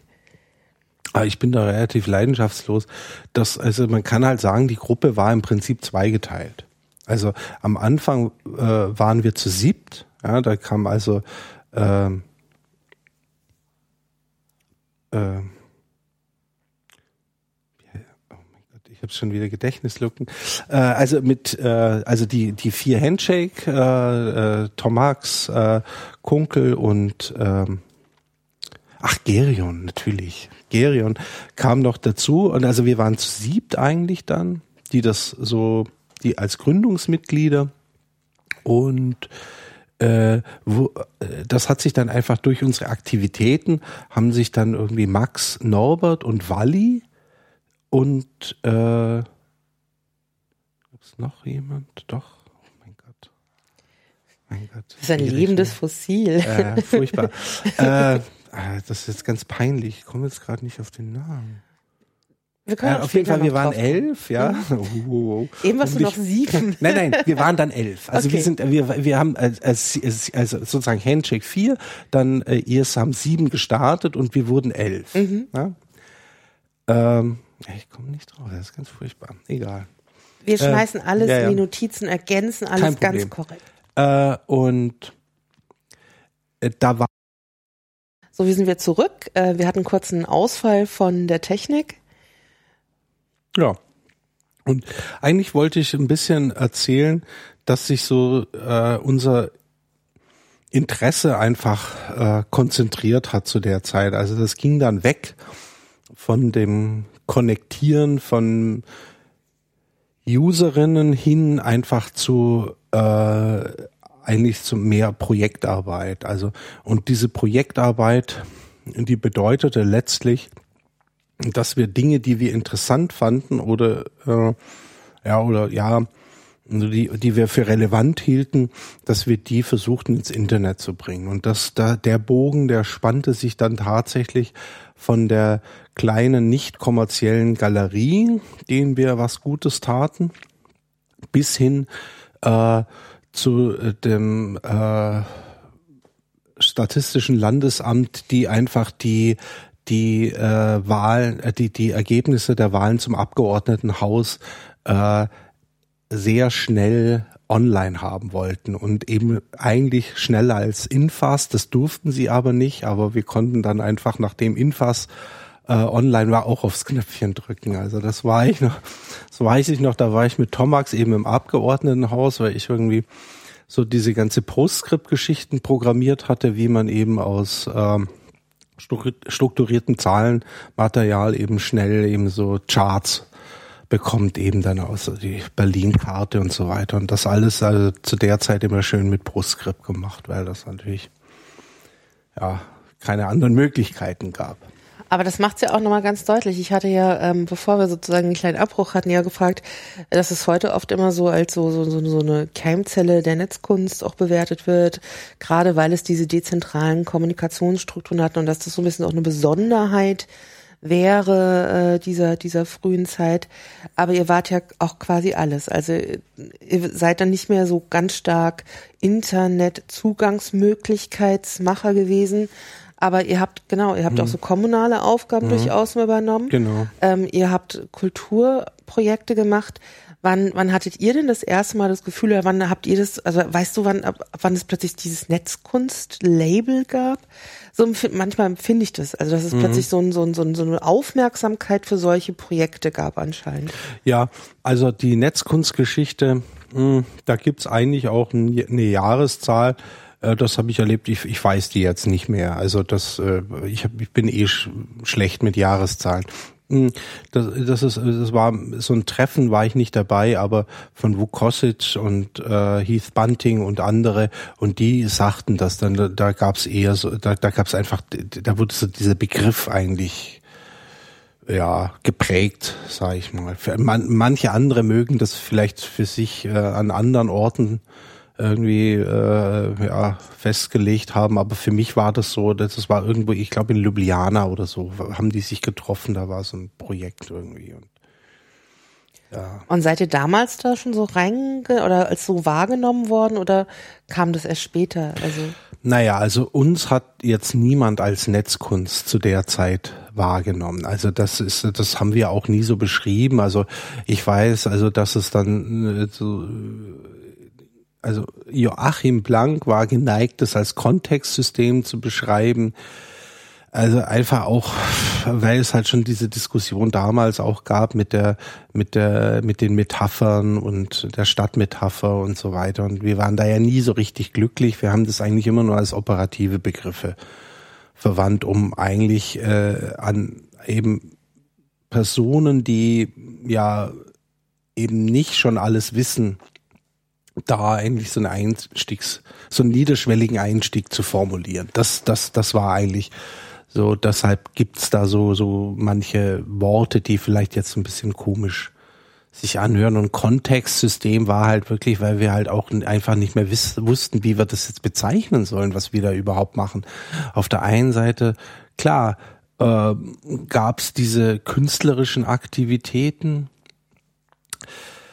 äh, äh, aber dann eben auch so Angewandtes. Und das ist, war jetzt nicht so, dass jetzt irgendwelche Leute in der Gruppe nur Angewandtes gemacht haben und, und, und andere nur Kunst, sondern also ich habe mich für ISDN-Zugänge äh, ich, ich war für ISDN-Zugänge verantwortlich, habe aber genauso Projekte umgesetzt und dann auch äh, also Kunstprojekte, also Kulturprojekte umgesetzt, aber dann eben auch äh, was äh, für, für, für, für das Statistische Landesamt gemacht. Oder Tomax äh, langjähriges Baby, sag ich mal, war der um, äh, der, der, wie hieß es denn damals, der Umwelt, die Umweltdatenbank, also von der, auch vom Senat eben, das, das war eigentlich ganz interessant, eben eine interaktive Karte auch, also ich betone das jetzt immer so, weil das wirklich zu der Zeit was Besonderes war, äh, die einem erlaubte, äh, vor die Haustüre auf der Karte zu klicken und einfach so eine Schadstoffbelastung einfach mal äh, dargestellt zu bekommen. Da stand halt dran, ja, irgendwie Blei so und so viel, weiß nicht, äh, Cadmium und so. Das fand ich schon, also das macht es einfach schwierig und deshalb kommen, da kamen dann eben andere bei uns dann immer mit so neuen Worten und Kontextsystem hat sich so ein bisschen, also man hätte es eigentlich Plattform nennen müssen. Also das heute nicht, würde man es Plattform heute nennen. würde man heute müsste würde man es Plattform nennen genau. Und äh, um das vielleicht noch ein bisschen deutlicher zu machen, also ich meine, du weißt ja, was die Leute damals gemacht haben, die dann dieses Label auch ausgefüllt haben. Kannst du noch mal versuchen, so ein bisschen so einen Unterschied zu, zu was, was, was plötzlich dieses Netzkunstding dann war, zu dem, was ihr gemacht oder wurdet ihr dann auch schon oder hattet ihr auch mit den Leuten zu tun oder waren die auch teilweise bei euch? Also mhm. wie kommt es, dass es da diese, diese Durchmischung anscheinend, wenn man heute zurückblickt, ist das irgendwie alles nicht mehr so klar aufdröselbar, wenn man sich, wenn man es nicht selbst erlebt hat? Naja, also äh, jetzt sagen wir mal, die, die äh so die Big Names, äh, eben Jody, äh, Bunting und Julian, mit denen waren wir befreundet. Und mit denen waren wir natürlich auch deshalb befreundet, weil wir vorher Handshake gemacht haben. Also das war halt für, das lag denen halt sehr nahe. Weil, also äh, die, dieses Stören, also bei Jody, sagen wir mal, das, das, das, das Stören von, von, von Kommunikation, ja, oder äh, ja, stören muss man es nennen.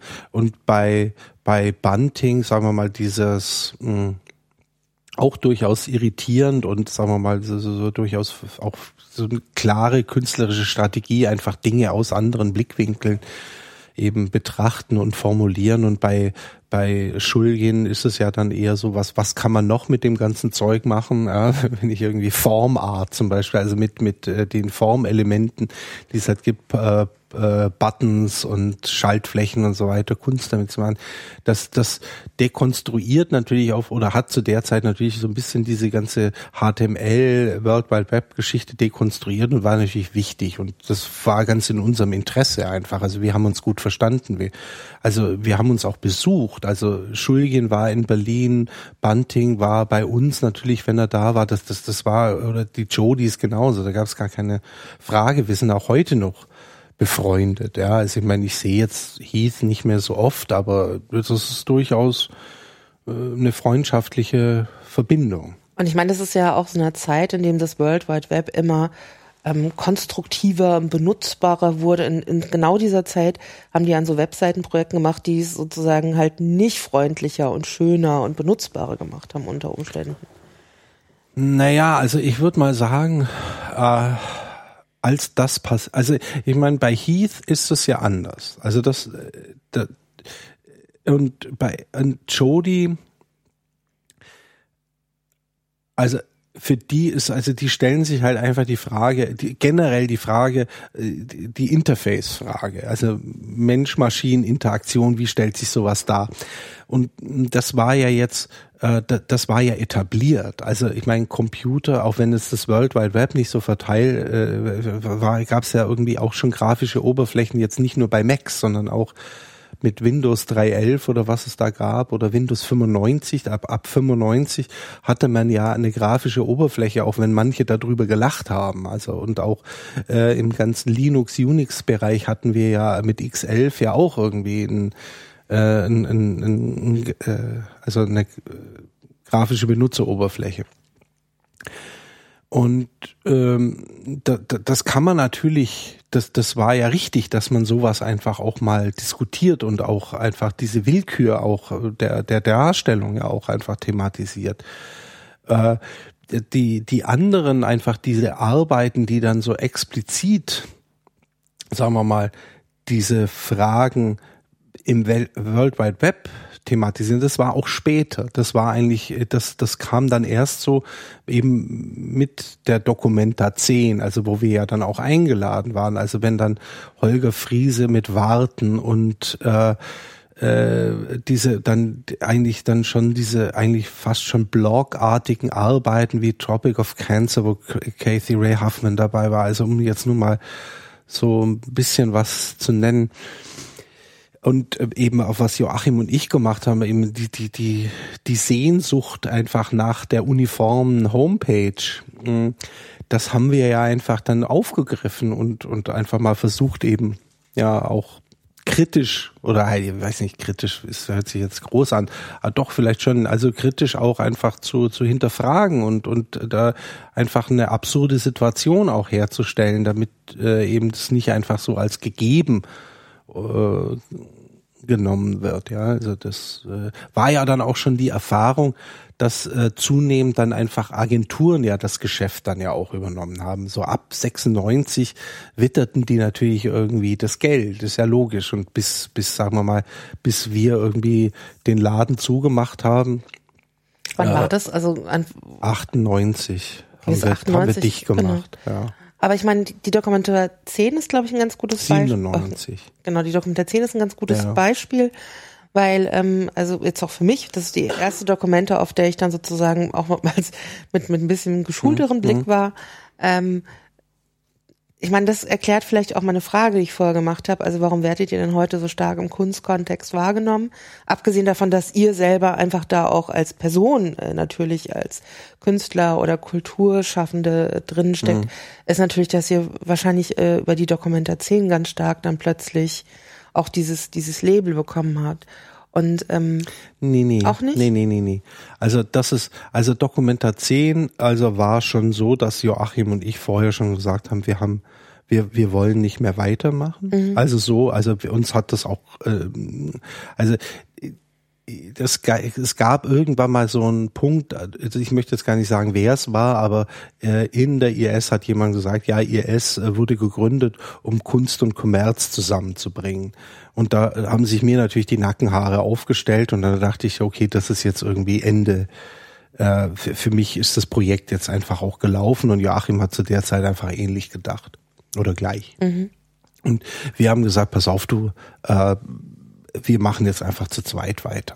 Ja, wir wollen einfach, wir fokussieren jetzt wirklich auf eher konzeptionellere Netzkunstarbeiten und haben da auch sicher Netzkunst dazu gesagt. Mhm.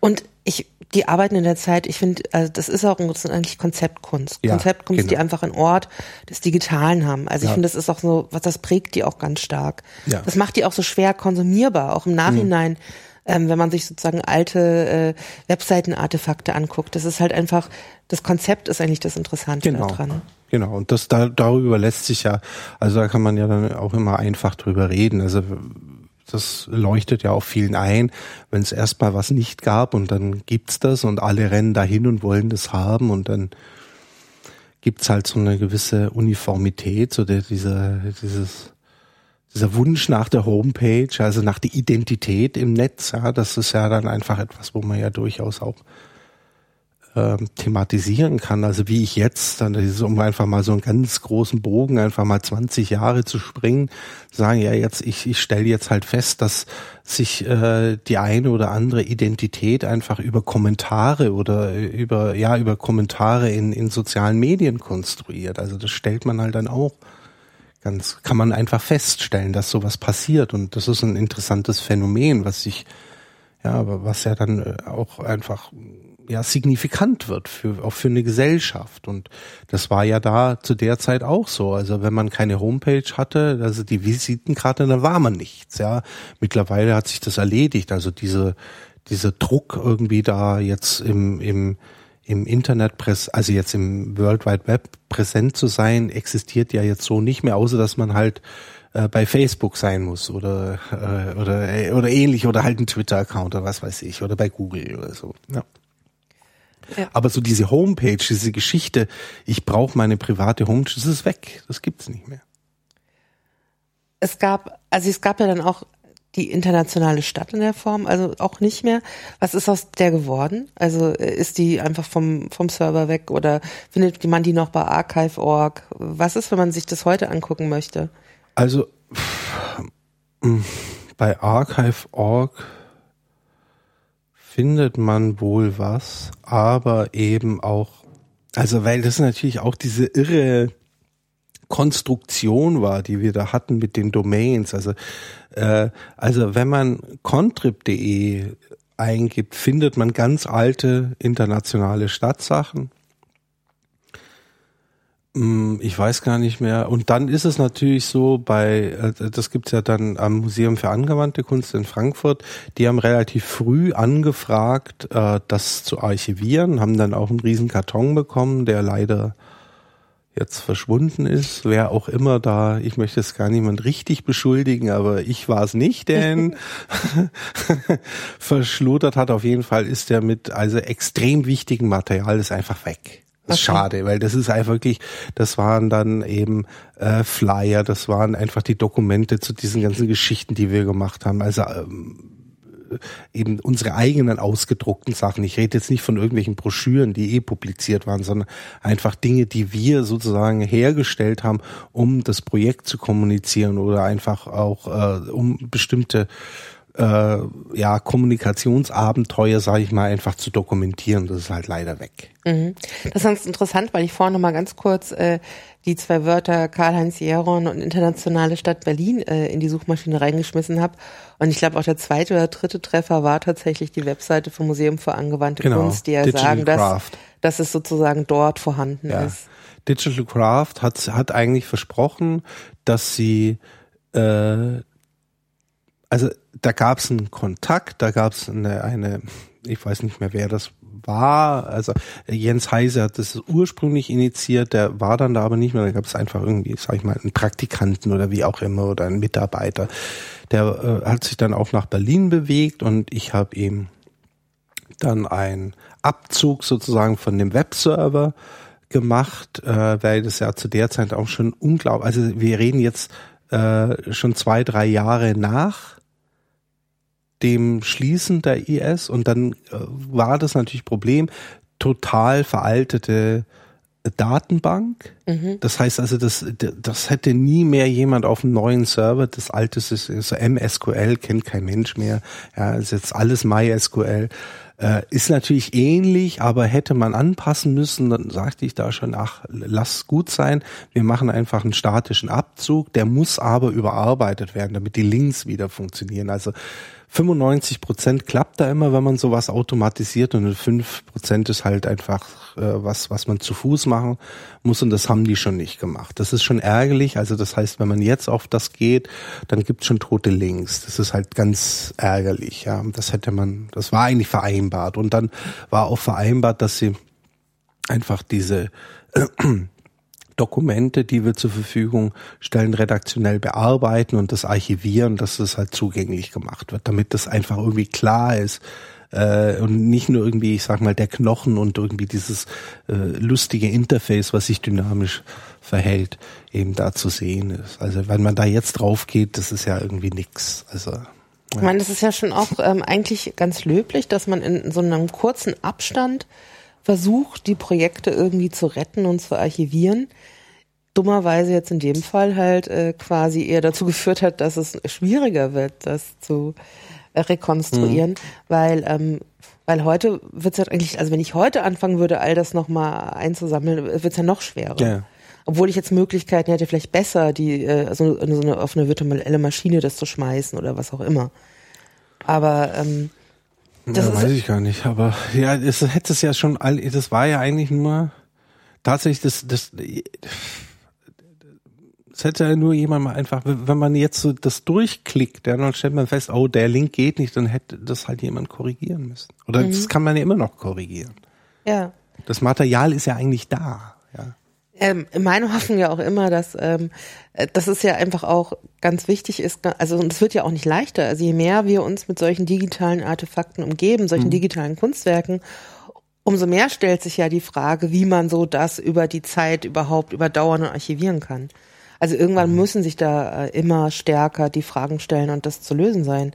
Ähm, inwiefern das jetzt für, für die internationale Stadt sozusagen nochmal irgendwie nützlich sein kann, hm. das ist sowas anderes. Das, nee, es, es gab ja dann nochmal einen Versuch.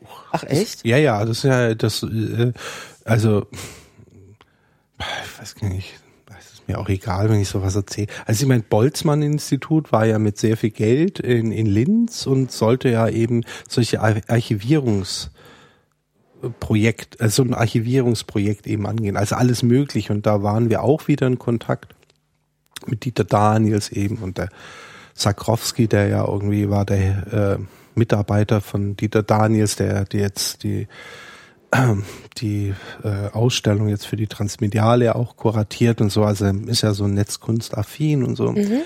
Und äh, naja, ich weiß nicht, das Ergebnis vom Boltzmann-Institut ist für mich auch eher das ist, also ich würde sagen, also wenn ich jetzt sage, es gibt kein Ergebnis, dann verklagt mich wahrscheinlich jemand, aber, aber ich kann halt einfach nichts erkennen. Ich finde auch nichts. Ja. Also es ist halt auch wieder irgendwie, man macht sich Mühe, stellt Dinge zur Verfügung, die man noch so hat und letztlich äh, glaube ich einfach mittlerweile, was man bei Blankieron.com findet, ist noch das Beste. Also weil da einfach dann tatsächlich die alten äh, PDFs einfach noch sind und ein paar Screenshots und so, da kann man echt wirklich noch ein bisschen gucken und da würde ich sagen, ja, es ist jetzt kein, keine große Geschichte, aber zumindestens gibt es ein bisschen das Flair wieder, sagen wir mal so. Ist das für dich eigentlich komisch, wenn dann ähm, heute oder so in den letzten paar Jahren immer wieder mal Leute kommen und genau da so reingraben in diese, diese 90er Jahre äh, und das wissen möchten. Also du hast ja gesagt, du hattest irgendwie gest letztes Jahr einen Vortrag ja, zur ja. internationalen Stadt und äh, äh, du bist ja weiterhin auch noch tätig als Künstler. Ja. Du machst ja auch jetzt noch Dinge und das so einerseits, also wie ich das von vorhin gesagt habe, so eine Art lebendes Fossil. Man versucht ein bisschen so zu graben, was findet man da so raus. Aber gleichzeitig bist du ja immer noch weiter dabei und äh, es ist es so ein, wie, wie ist das für dich? Das ist halt ein Teil von meinem Leben. Also das ist halt, also das ist ja auch wichtig. Also ich bin ja auch, äh, ich finde das ja auch, äh, also ich möchte die 90er ja auch nicht missen. Also ich fand das ja auch eine coole Zeit. Also äh, nachts im Club, tagsüber irgendwie bei IS irgendwelche äh, Sachen sich ausdenken, ja, wie man irgendwas cool dynamisch lösen kann. Das ist ja schon ja, das, das war gut, ja, und insofern rede ich da auch gerne drüber. Das ist jetzt halt wieder was, das ist halt jetzt anders, ja. Ich meine, aber die Zeit, das, ich habe da gar kein Problem. Ich war eigentlich, ich war halt irgendwann mal überrascht, dass das auf, dass das so rausgekramt wird und dann gab es jetzt irgendwann mal auch noch mal so eine Diplomarbeit von Julia Warstadt. Ich habe, ich habe die auch irgendwo, also über die 90er und die auch die internationale Stadt nimmt da so ein, ganz schön viel Raum ein. Finde ich alles gut, ja, warum nicht? Aber Du hattest ja vorhin gesagt, ähm, ihr habt euch daraus gelöst und ihr habt zu zweit weitergemacht. Wie sah das aus? Also äh, wie, in welche Richtung seid ihr dann da weitergegangen? Also was hat euch denn da interessiert, um weiterzumachen? Naja, also das ist eigentlich ähm, so also zum einen war das natürlich, weil wir, weil für uns war einfach IS kaputt gespielt, sage ich jetzt einfach mal so. Ja, also ich hatte keine Lust mehr irgendwie da äh, jetzt zu administrieren und einfach Projekte für andere zu machen nach vier Jahren und auch man muss ja auch ein bisschen überlegen, was alles so investiert wurde. Also das erste Jahr hatten wir wegen Handshake, also vier von uns hatten einfach ein, äh, ein äh, was war das, äh, Kunstfonds Stipendium, ein Jahr lang. Also das ist ja alles so, äh, das, das investiert man in sozusagen in den Aufbau einer Infrastruktur. Das ist ja jetzt nicht unbedingt jetzt äh, von, von außen betrachtet künstlerische Arbeit, wenn man mhm. so will. Und nach, nach vier Jahren äh, der Umsetzungstätigkeiten und interessanten Kommunikationsgeschichten äh, wollte ich halt auch wieder eine Arbeit herstellen und eigentlich auch nicht immer alles mit so vielen diskutieren und da gab's halt zwischendurch habe ich schon immer auch mal wieder was gebaut. Also das war jetzt nicht so, dass ich nie, äh, äh, dass ich da kein Lötkolben mehr in die Hand genommen hätte, also außer zum Stecker dran löten. Ja, also aber das war natürlich, dass ich mal eine Arbeit mal gemacht oder so, also nicht, nichts Großes.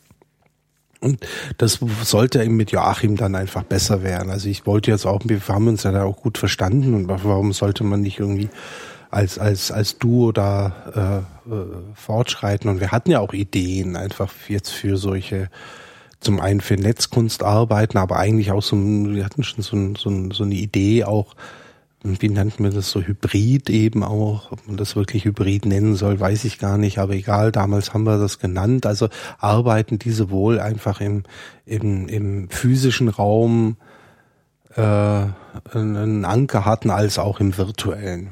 Kannst du das mal kurz beschreiben, also ja. damit man nochmal so ein Gefühl also hat, was zum Beispiel Dump Your Trash, also mhm. da ging es darum, das war ein einfaches, also es waren immer auch primitive, also absichtlich primitive Einstiegsseiten, also einfach äh, äh, Dump Your Trash, äh, einfach eine Website angeben, die man irgendwie in Abfalleimer werfen wollte oder wie auch immer, oder die halt recycelt werden sollte. Ja. Und dann konnte man die eben eingehen und dann hat so ein Automat äh, im Hintergrund, also eine Software, äh, ist losgezogen, hat eben diese URL, so hat sich von dieser URL so zufällig ein paar Textfragmente rausgezogen und ein Bildchen, was es gefunden hat und hat das Ganze so dargestellt, als ob es in Stein gehauen wäre. Also man konnte sich dann und dann konnte man sich eben diesen Grabstein eben auch dann bestellen. Also es haben tatsächlich auch ein paar Leute dann auch irgendwie gemacht. Also das war ganz witzig. Äh, ja, das, das zum einen oder eben äh, ja, ähm, das, das ging dann auch einfach weg, auch so ein bisschen vom Internet. Also das hin eher dann äh, zu, äh, zu, zu generellen Fragen, also äh, Fragen, dass äh, der, der, der digitalen Spur, sage ich mal, äh, oder des Archivierens auch. Also das, äh, sage ich mal, erzähle ich mal was zu der Scannerarbeit, also Scanner Plus Plus. Das waren äh, eine Installation mit zwölf Flachbettscannern, die im Rechteck äh, angeordnet waren und in einer in einem Metallgestell bedeckt mit Panzerglasplatten, dass man sich drüber, dass man drüber laufen konnte. Und die Scanner haben kontinuierlich gescannt und die Software, die äh, diese Scans darstellte, hat nicht immer das letzte Bild überschrieben, sondern einfach immer äh, den Unterschied gerechnet. Also das heißt, es ging nie was verloren, bis man ausschaltet und wieder anschaltet, sondern es war immer irgendwie Reste von, von vor, vorhergehenden Spuren waren immer zu sehen. Also ist einmal jemand drüber gelaufen, hat man den Fußabdruck gesehen, hat sich jemand draufgesetzt, dann hat man den Hintern gesehen und die Hand noch da drauf und Geld und wie auch immer und so wurde das halt immer dichter. Also nicht der, das, das, die übliche Erwartungshaltung wurde halt nicht erfüllt, dass wenn man scannt, immer schön neues Bildchen hat. In, Sondern es hat sich überlagert. Über die Zeit, genau, mhm. zusammengerechnet. Das, das, das war so, so eine Fragestellung hatten wir uns da eher gestellt und und wenn man das heute sieht, ist es ja auch so, dass du auch, ich weiß nicht seit wann, aber auf jeden Fall auch bei Hardware wieder angekommen bist. Also, also wenn ich mich zumindest hier im, im ja. Atelier umschaue, ja.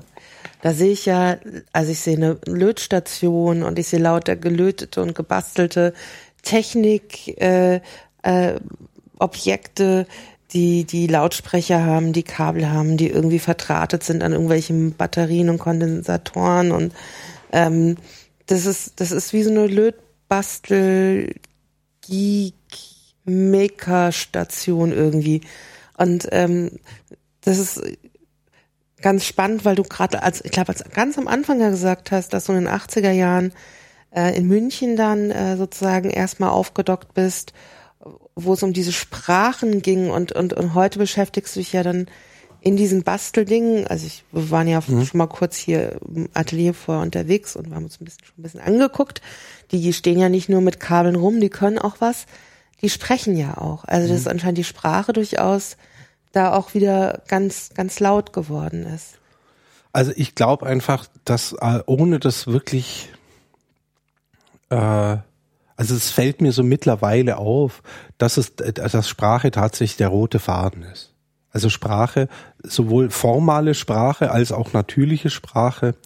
Äh, äh, das, das, das äh, spielt eine große Rolle. Ja, und das ist ja bei mir auch so. Also ich nenne ja meine Maschinen, also habe ich ja schon vorhin gesagt, hypothetische Maschinen und ich nenne sie manchmal auch einfach Vehikel, einfach um ein anderes Wort zu haben als Akteure oder sowas. Ja, also weil, aber letztlich sind es für mich Akteure, die gefälligst das tun sollen, also das inszenieren sollen, was was ich gerne hätte. Also eigentlich äh, würde ich sagen, ich mache ein bisschen absurdes Theater auch. Also meine Inszenierungen, da spielt Sprache eine Rolle, da spielt Sound eine Rolle, aber es ist nicht so, dass es immer um das Objekt an sich geht, sondern das Objekt äh, hat eine Funktion. Einfach, das, die, da, da gibt es den Aspekt des Niedlichen, den habe ich gerne, äh, damit sie überhaupt einfach attraktiv sind, dass man rangeht und ach, wie putzig ist das und dann eigentlich auch wieder so ein bisschen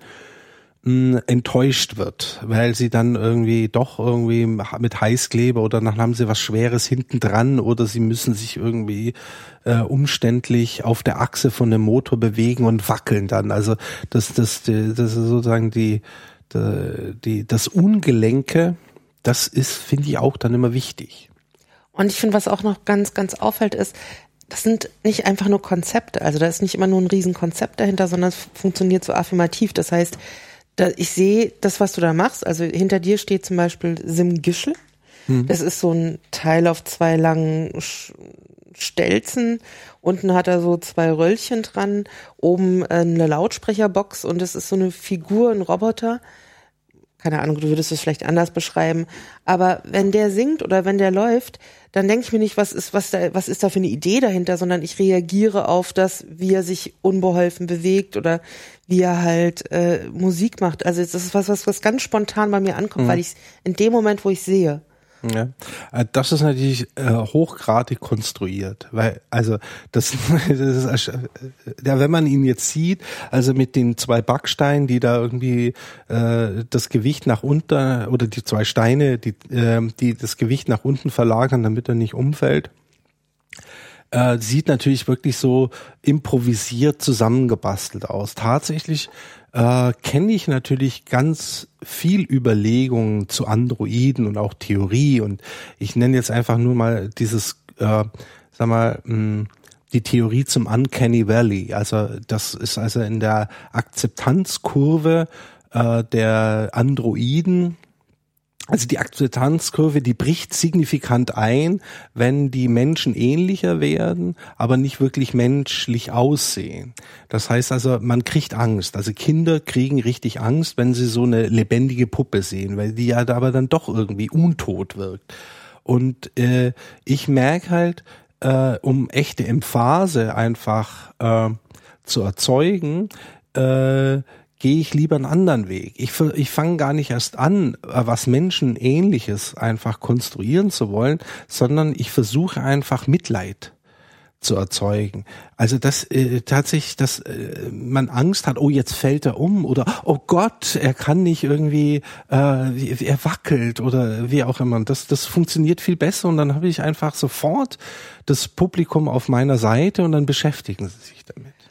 Und ich meine, das ist ja dann äh, eigentlich ganz äh, symptomatisch, also ganz typisch.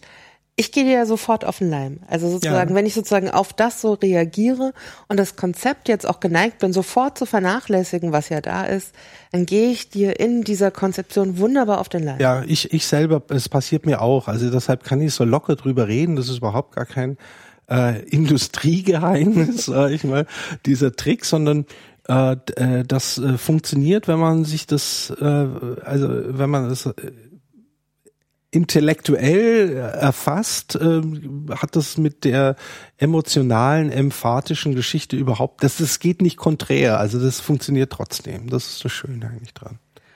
Vielleicht ist es auch ganz gut so als, vielleicht auch als Ausstieg, wenn du nochmal genau, äh, also kurz erklärst, mhm. was Sim, Sim Gischel da eigentlich so macht. Also wie gesagt, ich ja. habe gesagt, man muss wohl schon so zwei Stelzen, ja.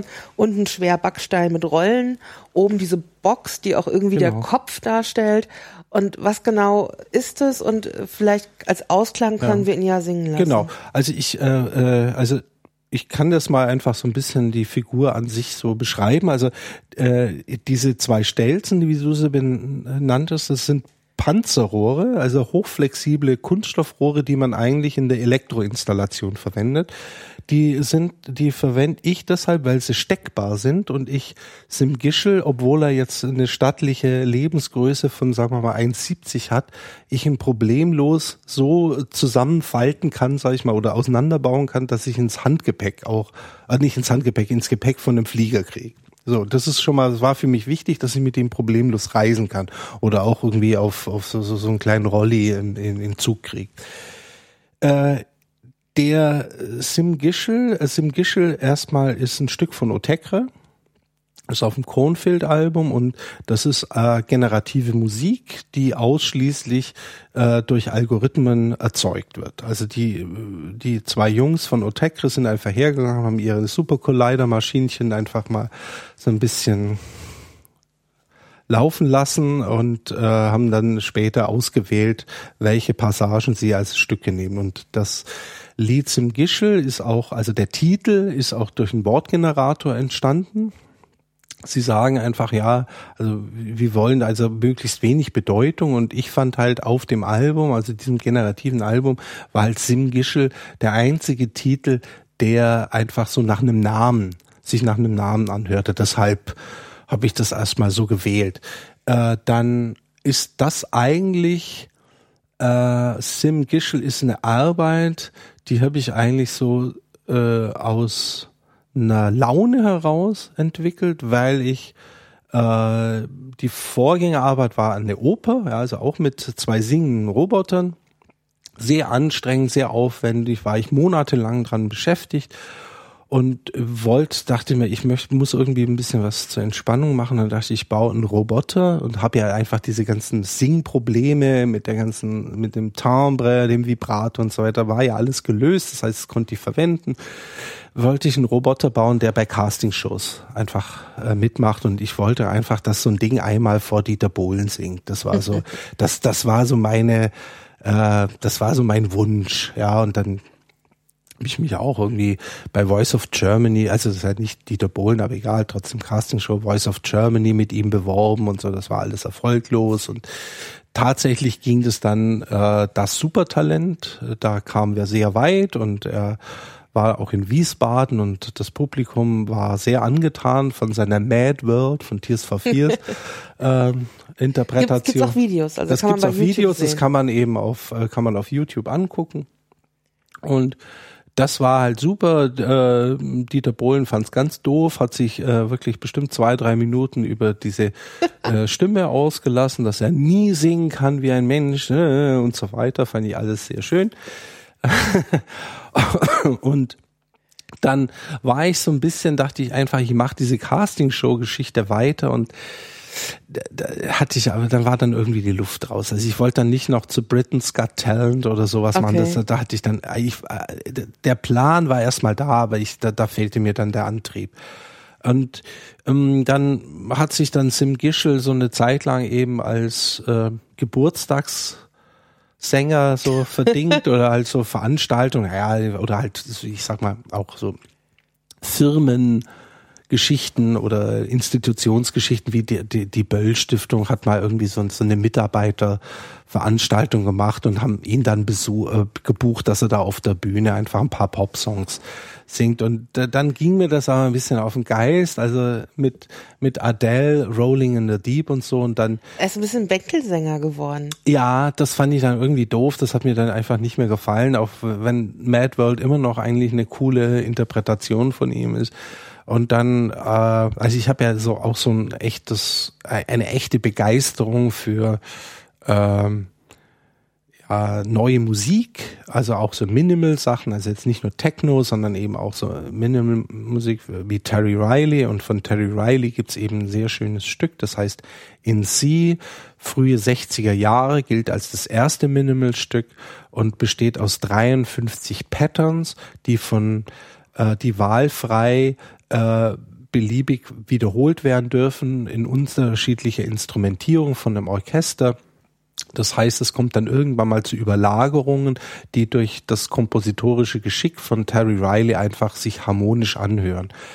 Eine an, weitere Anweisung gibt's von ihm, wenn sie, wenn also jetzt keine, äh, wenn es Sänger oder Sängerinnen eben äh, interpretieren wollen, dürfen sie Vokale und Konsonanten ihrer Wahl verwenden dann dachte ich mir, super, äh, das ist relativ einfach zu bewerkstelligen, also ein, ein Zufallsmechanismus, der eben äh, Buchstaben und äh, also verschiedenste Buchstaben für diese Sounds, äh, für die äh, für die Patterns eben äh, aussucht und äh, Sim Gischel als äh, hundertprozentig synthetische Sänger äh, kann natürlich mit sowas gut umgehen und das eben singen und dann mache ich das jetzt einfach mal an, so mal eine Minute in sie. So und der, wir verabschieden uns vielleicht einfach schon mal und lassen Sim Gischel genau zum Ausklang, genau. Genau. Also ja. ich danke dir, Karl-Heinz, es war äh, großartig, insbesondere hier an dem Ort. Äh, wir werden ja vielleicht gleich noch ein paar mhm. Erkundungen hier in der Umgebung ja. machen. Und äh, danke. Ja, ich habe mich auch sehr gefreut. Vielen Dank. Also so, Sim dann Gischel. jetzt Sim Gischel mit In Sie von Terry Riley.